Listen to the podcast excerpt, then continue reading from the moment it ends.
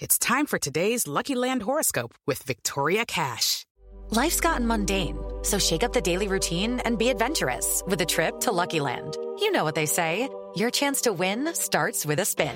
So go to LuckyLandSlots.com to play over 100 social casino-style games for free for your chance to redeem some serious prizes. Get lucky today at LuckyLandSlots.com. Available to players in the U.S., excluding Washington and Michigan. No purchase necessary. VGW Group. Void where prohibited by law. 18 plus. Terms and conditions apply. Lucky Land Casino asking people what's the weirdest place you've gotten lucky? Lucky? In line at the deli, I guess? Aha, in my dentist's office. More than once, actually. Do I have to say? Yes, you do. In the car before my kids' PTA meeting. Really? Yes. Excuse me, what's the weirdest place you've gotten lucky? I never win and tell. Well, there you have it. You can get lucky anywhere playing at LuckyLandSlots.com. Play for free right now. Are you feeling lucky? No purchase necessary. Void where prohibited by law. 18 plus. Terms and conditions apply. See website for details. If you're snacking on anything but Tastykake, you're making a huge mistake. A fistful of chocolate covered raisins? Miss cake. A spoonful of peanut butter? Bigger miss cake. Or the worst miss cake of all, your kid's Halloween candy, and it's April. If it's not Tastykake, it's a miss cake because nothing satisfies like a perfectly sweet butterscotch Krimpet or rich and creamy chocolate peanut butter Kandy Kake. Tasty cake, accept no substitutes. Hey, everybody, and welcome to the Billboard.com Pop Shop Podcast. My name is Jason Lipschutz, and I'm an associate editor and the Pop Shop blog editor of Billboard.com. Based in New York, on the other line in Los Angeles, is the Andre to my Hakeem, Keith Caulfield. How's it going, Keith? I'm good. You're the cookie to my whatever Terrence Howard's name is in Empire. the cookie to your Lucious. Come Yeah. on, man. There you Did go. you start watching yet? Nope. Oh, come on. I know. Uh, I It's the the season the season. By the time people are gonna hear this, the season finale of Empire will have already aired. And can't wait for everyone died in a terrible plane crash in Moldavia. No, why'd you spoil it? Uh, oh, Keith, uh, how's it going, man? Happy Happy Pop Shop Podcast Day. yes, yes. It's oh happy day. We're going to be talking about Empire, of course, uh, as long as well as Madonna. We're going to be talking about a whole mess of other stuff, including Kendrick Lamar, the Hot 100, Uptown Funk, Mumford and Sons, Jason Derulo, Ariana Grande, and of course, we have to talk about this Natalia Kills, Willie Moon, X Factor, New Zealand thing. Before we get started, a couple housekeeping notes. If you like the show, Give us a rating or review on iTunes. It helps our stats immensely. Subscribe to the show on iTunes so you never miss an episode. And if you have any questions for us, give us a follow on Twitter. Hit us up. I am at Jason Lipschutz. He is at Keith underscore Caulfield. Keith, are you ready to go, man? Si, senor. All right. So let's start with the Billboard 200. You've been, I, I feel like you have been writing about this week's Billboard 200 chart for like hours, or at least reporting on it for hours because it was so close between the Empire soundtrack, the season one soundtrack, I should say, and Madonna's new album, Rebel Heart.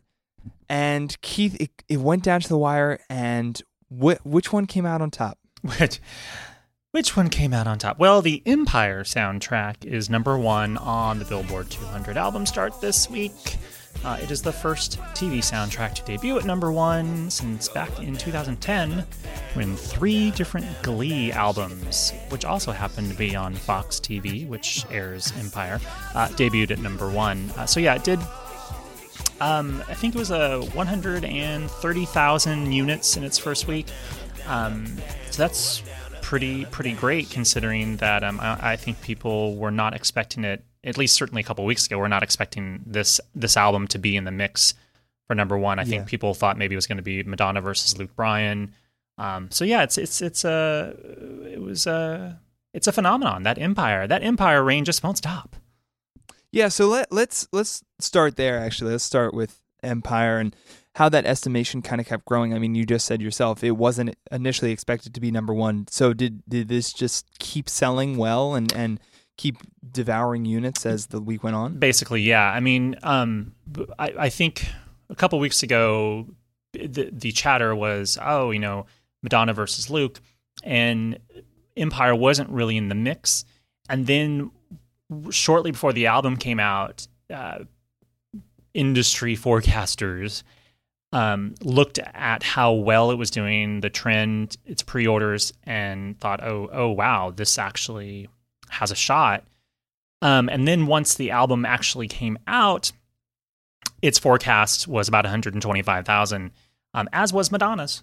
Um, so the day after both these albums came out, so on March 11th, uh, the day after March 10th, which was the release date, they were both forecasted to do about 125. Um, by the end of the week, by Friday, they were both still in the running for number one.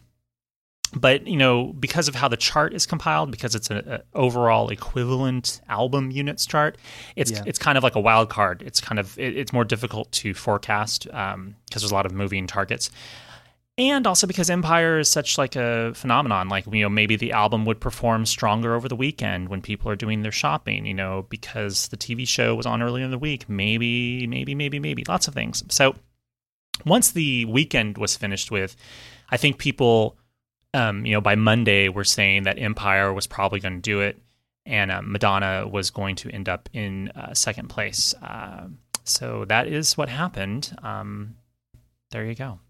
There you go. So it, it's funny because a lot of people have point out pointed out that Rebel Heart actually outsold the Empire soundtrack just in terms of actual physical copy or not physical copies but actually just albums album purchased yeah but because the billboard 200 doesn't just digest albums that way anymore empire's number one i mean keith to me this is like a battle of old school versus new school and i i, I say old school when i refer to madonna in with the utmost respect, but I, I say it because you know, Rebel Heart. It's gotten positive reviews, but it doesn't have a hit. We talked about that last week. Living for Love hasn't cracked the Hot 100, and people were people who bought this album, Rebel Heart, are Madonna fans, Madonna diehards, and and people who can expect greatness from Madonna just because of that old school track record. Meanwhile, the new school of Empire, I mean, no nobody had seen an episode of the show at the beginning of 2015 but it's become such a phenomenon over the past couple months that people are invested in it and you know over 100,000 copies sold in its first week. Yeah, I mean as you said, uh, Madonna's album sold more in terms of traditional album sales than Empire. Um, in terms of sales, um, it was a little bit more, you know, cut and dry. You know, Rebel Heart did um, 116,000 copies, whereas the Empire soundtrack did 110,000. So then yeah. you you know you immediately wonder, well, how did Empire do 130,000 units, and how did you know Madonna do 121,000 units? And, and and the difference is you have to factor in streaming equivalent album units and track equivalent album units and and I'm this is the first I think I've explained this before a long time ago, but I need to explain it because I'm sure there's probably people listening, more people listening than normal, wondering how did this happen? And I explained it in in detail in my story that posted on Tuesday night, but perhaps you haven't listened, you haven't read that story. So, if you're just joining us, what you do is you take album sales. Album sales are one to one. That's simple. So, you know, uh, Madonna has 116,000 copies sold. She has 116,000 album sale units. That's simple. Then it gets um, more complicated. You have to look at all the songs on the album and how they streamed and sold individually over the course of the week. And then for every 1,500 streams from the album, that counts as one unit. And then for every 10 tracks sold from the album, that counts as one unit. So when you look at how Rebel Heart and Empire did in terms of the streaming and track equivalent album units, Empire, because of its hit singles, you know, like You're So Beautiful and Conqueror, mm-hmm. actually had 17,000 units just from track sales and another 3,000 from streaming equivalent albums. Madonna, on the other hand, only had 4,000 in tracks and 1,000 in streams. Um, and as I noted in my story, you know, Empire has had Hot 100 hits already. You know, those are those are legitimate yeah. hit songs that are actually getting embraced, um, streaming tracks and actually some airplay. Madonna, uh, none of the songs from the album has actually charted on the Hot 100 yet. That's fairly notable because she's never had a studio album, at least since her first album, um, arrive without a single on the chart. Um, the song, I think, spent one week on our mainstream top 40 airplay chart, which is known as Pop Songs on Billboard.com, um, because it had sort of one week of concentrated um, uh, promotion from Clear Channel, um, well, iHeart Media. Um, it was kind of a, a one week phenomenon. So you know when you when you add up the overall popularity of the album, because that's what the Billboard 200 chart is now. It's a popularity chart. Exactly. It used to be just a sales based chart about album sales, and last December it transitioned to become a popularity chart, a consumption chart. Um, so you know she is the second most popular album of the week. However, she is number one on our top album sales chart and she can uh, uh, celebrate the fact that she has the top selling album of the week in the United States. Um, so that's still pretty cool. um, that is pretty cool. And this is actually the second time um, that we've had uh, an instance where the top selling album was not the number one album on the Billboard 200 chart. Um, the the first time it happened was like I think two, like a month and a half ago when the the latest Now compilation. Now that's what yeah. I call music. Was the top selling album, but it was like number two or number three on the Billboard 200 because Taylor Swift uh, was number one on the overall popularity chart because she had such strong track sales, you know, with with her mini hit singles. So uh, there you go. A long explanation about why Madonna's number two and Empire's number one on the Billboard 200. Keith, we got to move on to what will likely be the number one album in the country next week, which is Kendrick Lamar's sophomore album, To Pimp a Butterfly. It came out on Sunday night at around midnight, yeah. uh, oh, about one week ahead of time. But let, let's just start there, Keith. I mean, is is this are we just living in the age where every major album release is going to be something of a surprise album release? I mean, he it, it was first it was sort of a surprise because he was like like a couple weeks ago he was like, "Hey, my new album's done. It's coming out in two weeks."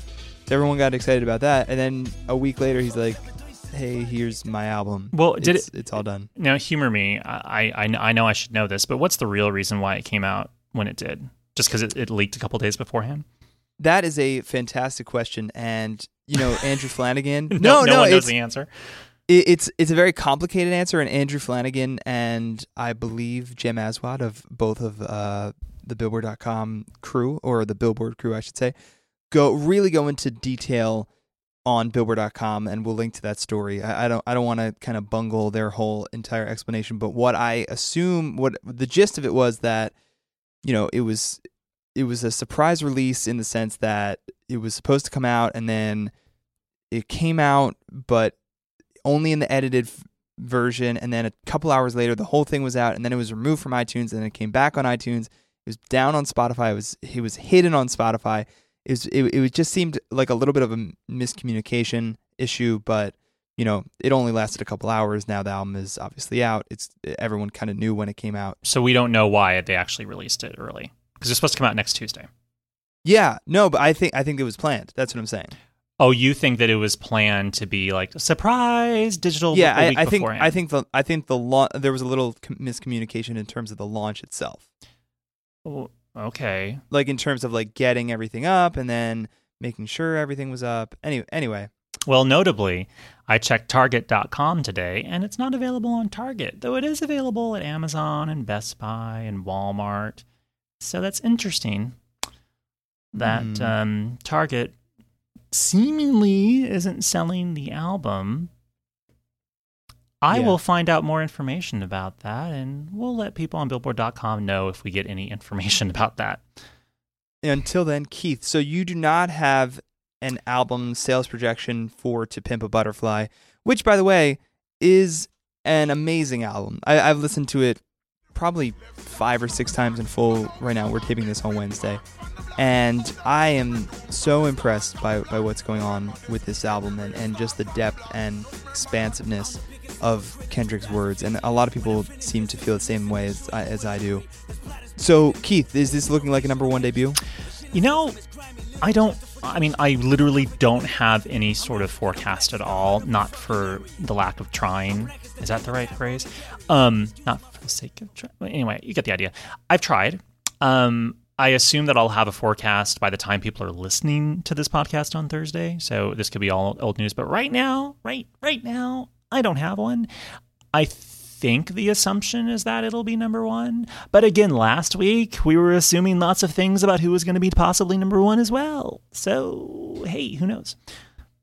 It'll be interesting. Uh, obviously, Good Kid, Mad City. His debut album sold over 200,000 copies in its first two forty one first week. Yep. week. Uh, and it was right behind an album that came out at the same time as it, uh, Red by Taylor Swift, which was number one that week back in 2012. Um, yeah, it'll be interesting to see what happens with this album. Obviously, Kendrick's a, a huge name in hip hop and in music in general. This is a definitely more, um, not as as radio friendly album. I'll, I'll say that much as Good Kid, Mad City, and obviously I was was um, a, a big look from this album, but it does not appear in the single version on the album. It has a live version on the album, uh, which is pretty which is pretty cool to think about. And a song that won two Grammys. Eh, he's like, ah, we, we don't need the single version on this album. And anyway.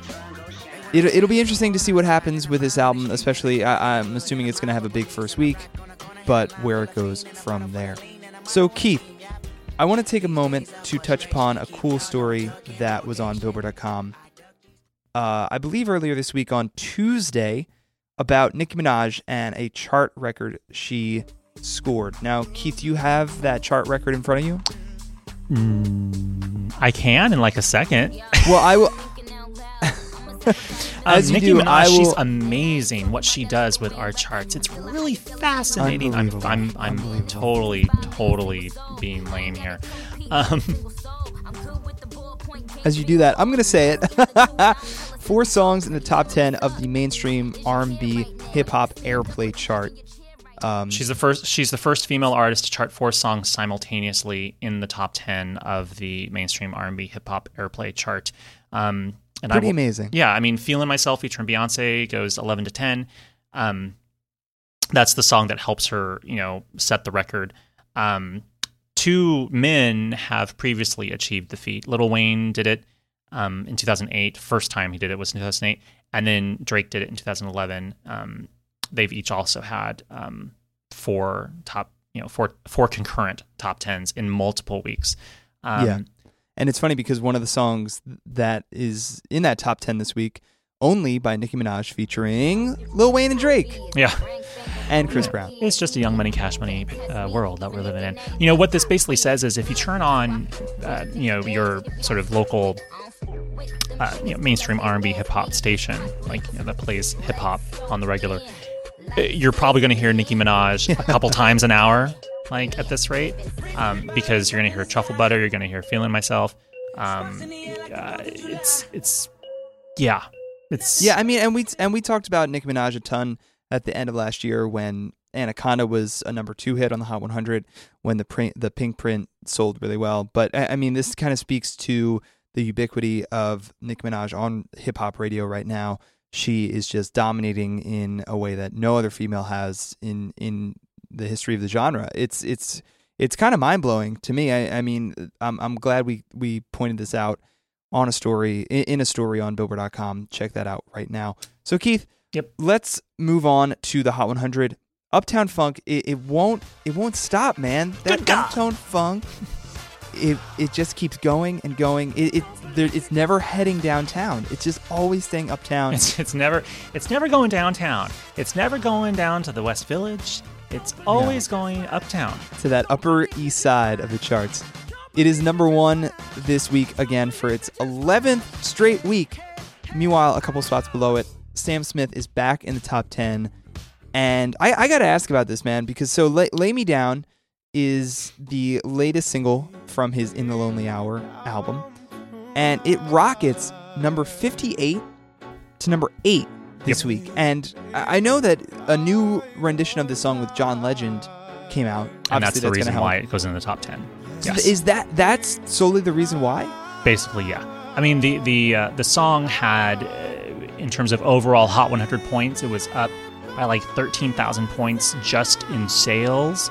um, because they released the new uh, John Legend uh, collaboration version uh, last week.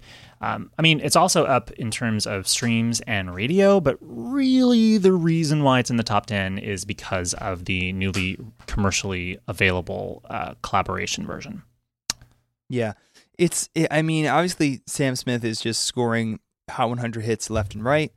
But this is, I mean, it's it seems very rare for a song that's been out for months. To I mean, to point out that it goes from number 58 all the way up 50 spots to number eight. I mean, obviously, John Legend is is a big name, but it's well, really you know, really I mean, striking. It's, it's uh, you know, it's it, this is now his fourth top 10 single for Sam Smith.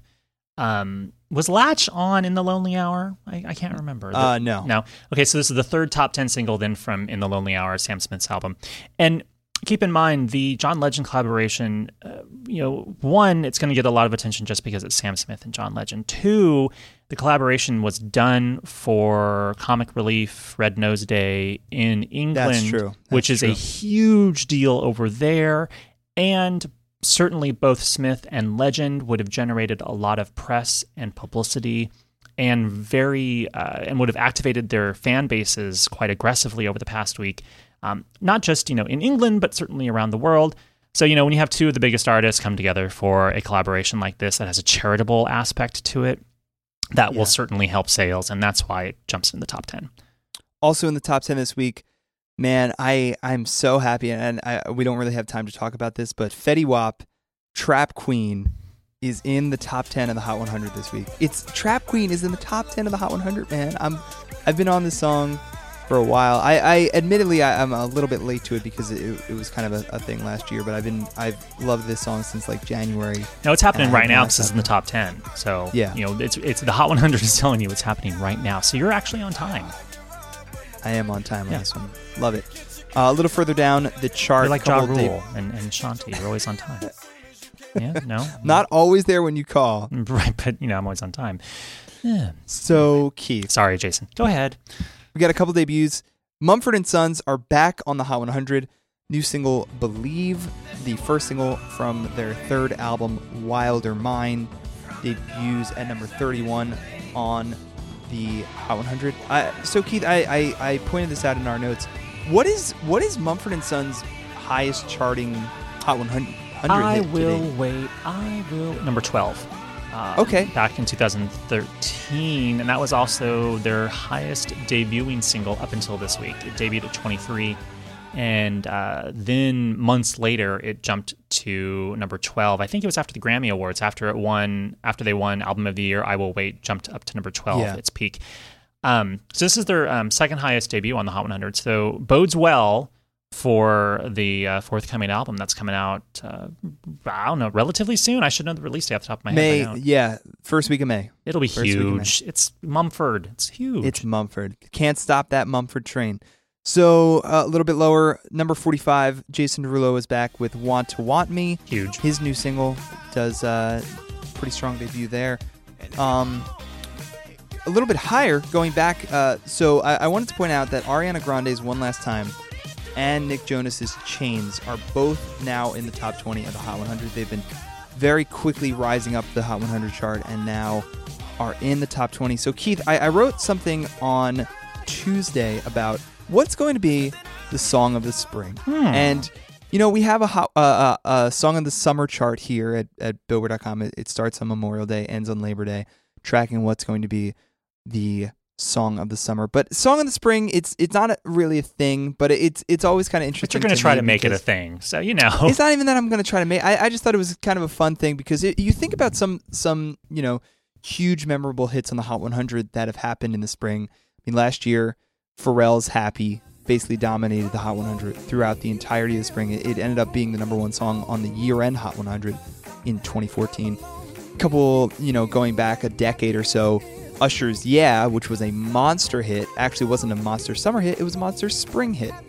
So, Keith, I gave a list of, of 10 songs that have a chance to dominate the spring uh, on the Hot 100 chart because it seems like, you know, Uptown Funk probably won't be number one through April, May. Oh, uh, you never know, but uh, I mean, that's what I would guess. And it's kind of a wide open field. Do you? d- wh- what do you think, man? Do you, do you have any kind of uh, opinion on what is going to be the next number one and, and what's going to stay number one for a little while? Oh golly gee. Um um I just think it's cute that we're trying to make songs of the spring a thing. But you know, I always think songs in the summer is like a goofy thing cuz, you know, it's just a season. Oh, it's fun. but it has a nice alliteration to it, so we go with it. Hey, songs of the spring, songs of the summer, songs of the fall, songs of the winter. Um, has a nice ring to it. I can. I think I'm. A, I, I'm going to be a singer. Um, certainly Nick Jonas's Chains. You know, I mean, that's a surprise hit. I mean, that was the first single from his album, and then it didn't really do anything. And then Jealous came out, and Jealous, you know, became the hit. And they go back to Chains, and Chains is clinking its way up the chart. So who knows? Maybe that's a good one. I like. Certainly, the Zedd um, and Selena Gomez. I want you to Yeah. to know. I think has a pretty great shot. Certainly, the the the Mumford track is already off to a red hot Oh, start. interesting. Um, I think the Jason Derulo track is is one to watch for because he, he his last album generated um, so many hits. Um, Talk Dirty and you know, obviously was the one that everyone remembers. This song is off to a great start. Um, those are three immediately that come to mind. Um, and then you know you have something you know something that you're not even thinking of, like maybe you know Carly Rae Jepsen, you know, um, could sort of build a radio story and and head up the chart with her new single "I Really Like You." Um, I think there's a lot of songs that could be the song of the spring, Jason. Yeah, you mentioned a lot. uh, You touched upon a lot. I'm sorry. I, Too I many? mentioned in That story. No, no, no. I, I, I, I'm, I'm glad we're on the same page because I mentioned the Zedd and Selena Gomez song, Carly Rae Jepsen, uh, uh, the Nick Jonas song. The, the two that I think have the best shot are first of all, you, you can't underestimate Taylor Swift at this point. Style is already a top ten hit, and it, it is was preceded by two number one songs, Blank Space and Shake It Off. So you know you can't really count that out as a song of the spring. I think the song that's going to be everywhere this spring is already a top five hit in the Hot 100. It's going to be "Sugar" by Maroon Five. It, it's uh, peaked, I believe, at number three. Um, But now, be but now it's charting thanks to that new. It has some help from that Nicki Minaj remix. exactly, yeah. And it just it just seems like this is just feels like a spring song. It, it just it's easy to rem- imagine. I mean, it's a fun, upbeat, kind of disco-y, uh, soul kind of song. It just seems like you know, it it seems like even the Maroon Five haters are on board with this song. I mean, people. I, I've read a lot of you know, just a lot of It's so reviews easy of to this. hate them sometimes, you know. It is super easy to hate Maroon Five, and but I've I've read like album reviews of of Five, and you know a lot of you know internet comments and Twitter comments and stuff, just being like, yeah, you know Maroon Five, but Sugar's actually a pretty good song. So I I, I think that it's gonna I think that it's gonna be there in the spring. So Keith, Yep. before we get to your charts of the week, Yes. uh, let's talk about Natalia Kills and Willie Moon and the X Factor New Zealand. Our favorite little known artist. So before we tape, before we started taping this, uh, about an hour uh, before we started taping this, I asked Keith if he had seen the clip of Natalia Kills berating X Factor New Zealand contestant Joe Irvine.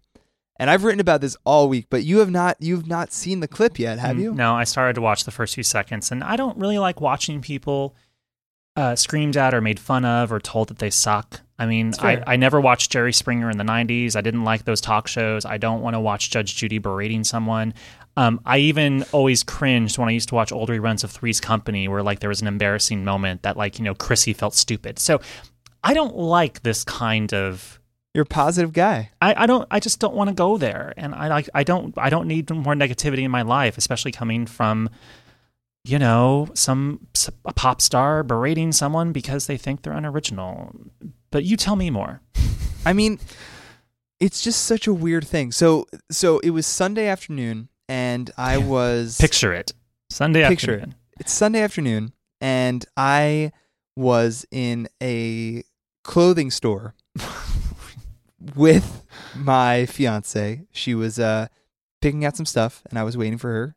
So we were. I had a pair of socks in my hand and I was not. No, I. I Natalia I was not, Kills' I was, mirror was playing on the loudspeaker in And I- the gap that I was in. The wind, the wind blew, and I knew something was wrong.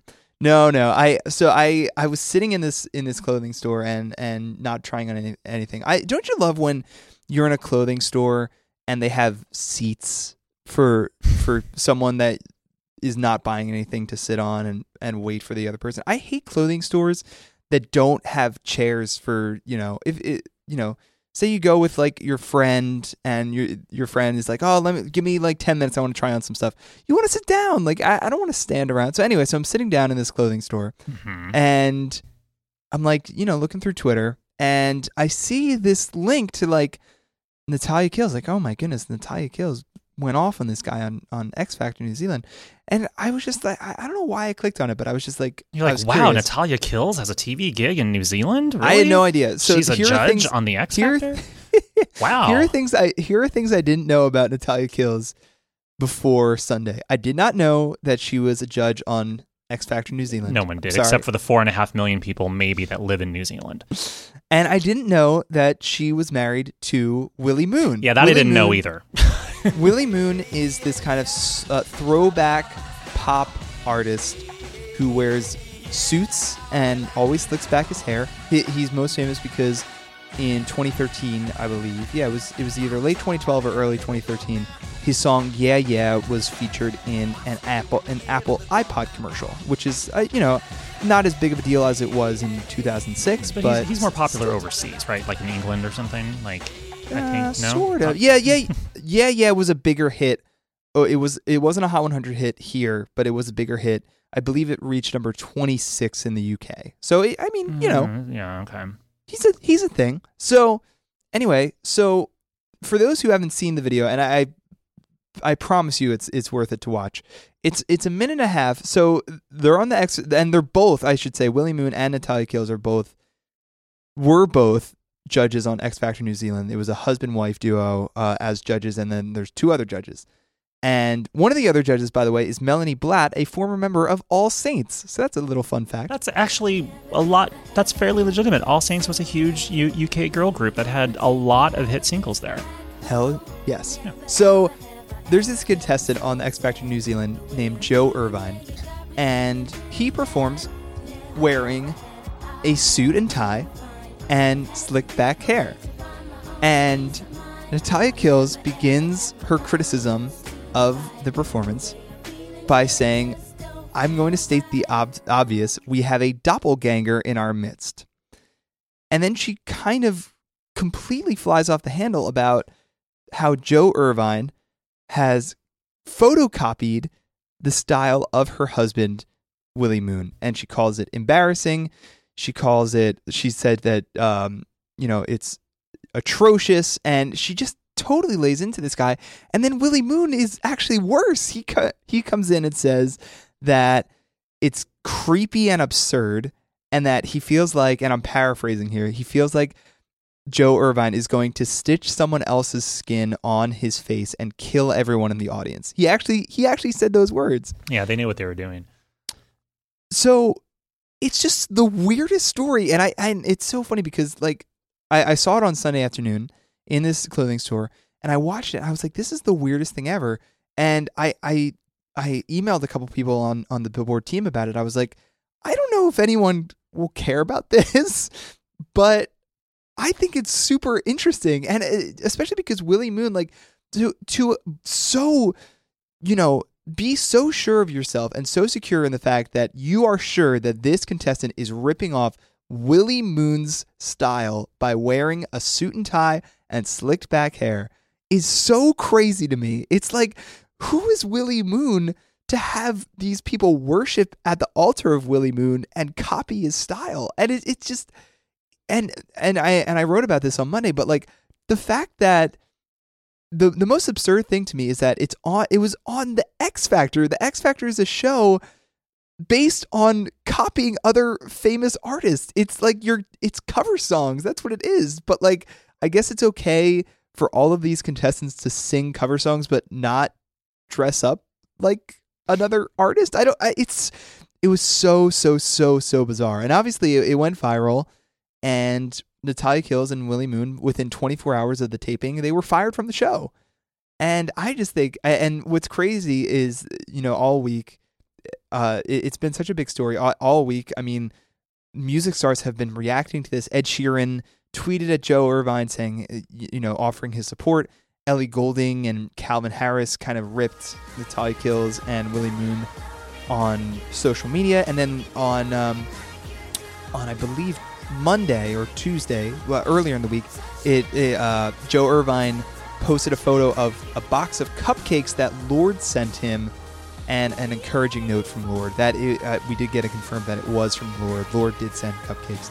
I mean, I, I know I, I I say all this to you, Keith, knowing that you haven't watched the video, but this is it's just such the it's the weirdest story. Like I feel like 2015 is gonna be a battle of what it was the weirder story, this or the Iggy Azalea Papa John's feud. I but it's only March, man, and we have some weird stories going on in the music world. Take notes, people. It only gets weirder. but now you know who Natalia Kills is. Aren't you glad about that? Aren't you happy that you found out who Natalia Kills and Willie Moon is? Aren't you good? I mean, isn't this great thing? Like you found out who she is, and now you can go listen to her music. You've never No, had this opportunity until this week when you found So- out that she wasn't very nice. Are you are you suggesting that this was kind of a publicity stunt? Um, no, I uh, from what the little bit I've read, it seems like, and we're we're dragging this on. So in the 15 second version is from what I've read, it seems like that she is a very sort of unique and interesting, colorful artist who has had a lot of sort of trials and tribulations in the past. So I would not be surprised if the producers of the X Factor kind of knew what they were getting when they booked her on the show.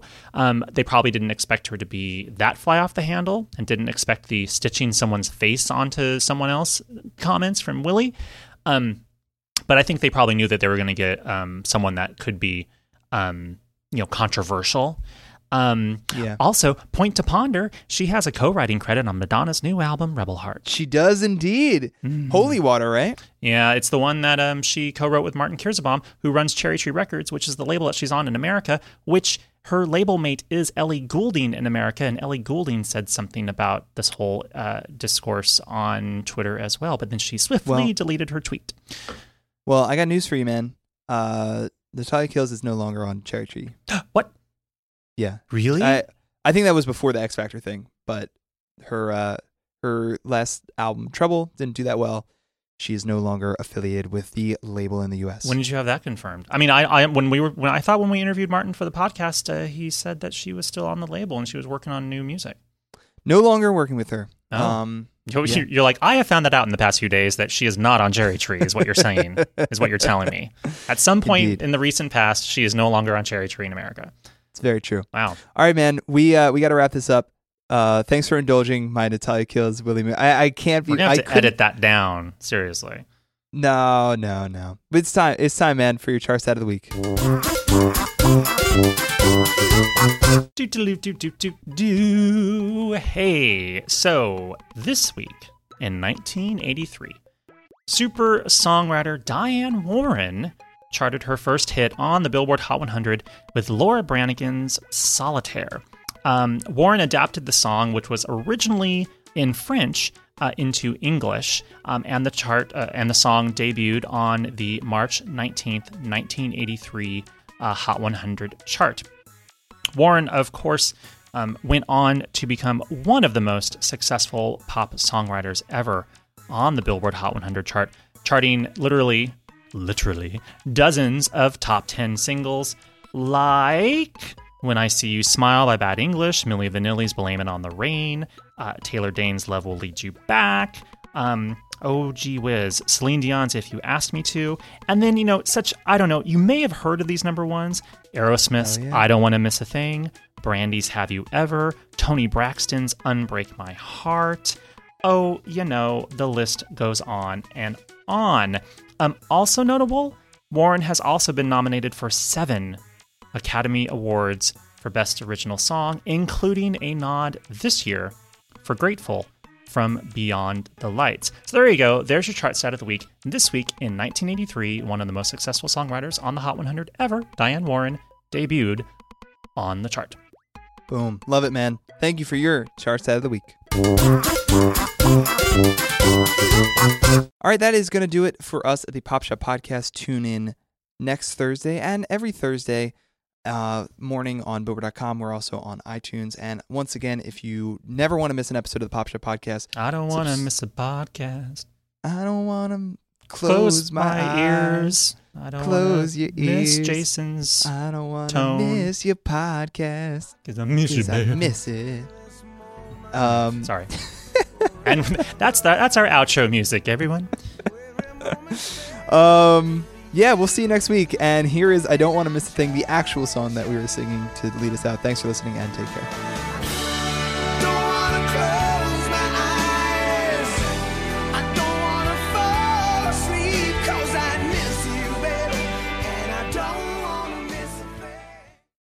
If you're snacking on anything but Tastykake, you're making a huge mistake. A fistful of chocolate covered raisins, miss cake. A spoonful of peanut butter, bigger miss cake. Or the worst miss cake of all, your kid's Halloween candy, and it's April. If it's not Tastykake, it's a miss cake because nothing satisfies like a perfectly sweet butterscotch Krimpet or rich and creamy chocolate peanut butter Kandy Kake. Tasty cake, accept no It is Ryan here, and I have a question for you. What do you do when you win?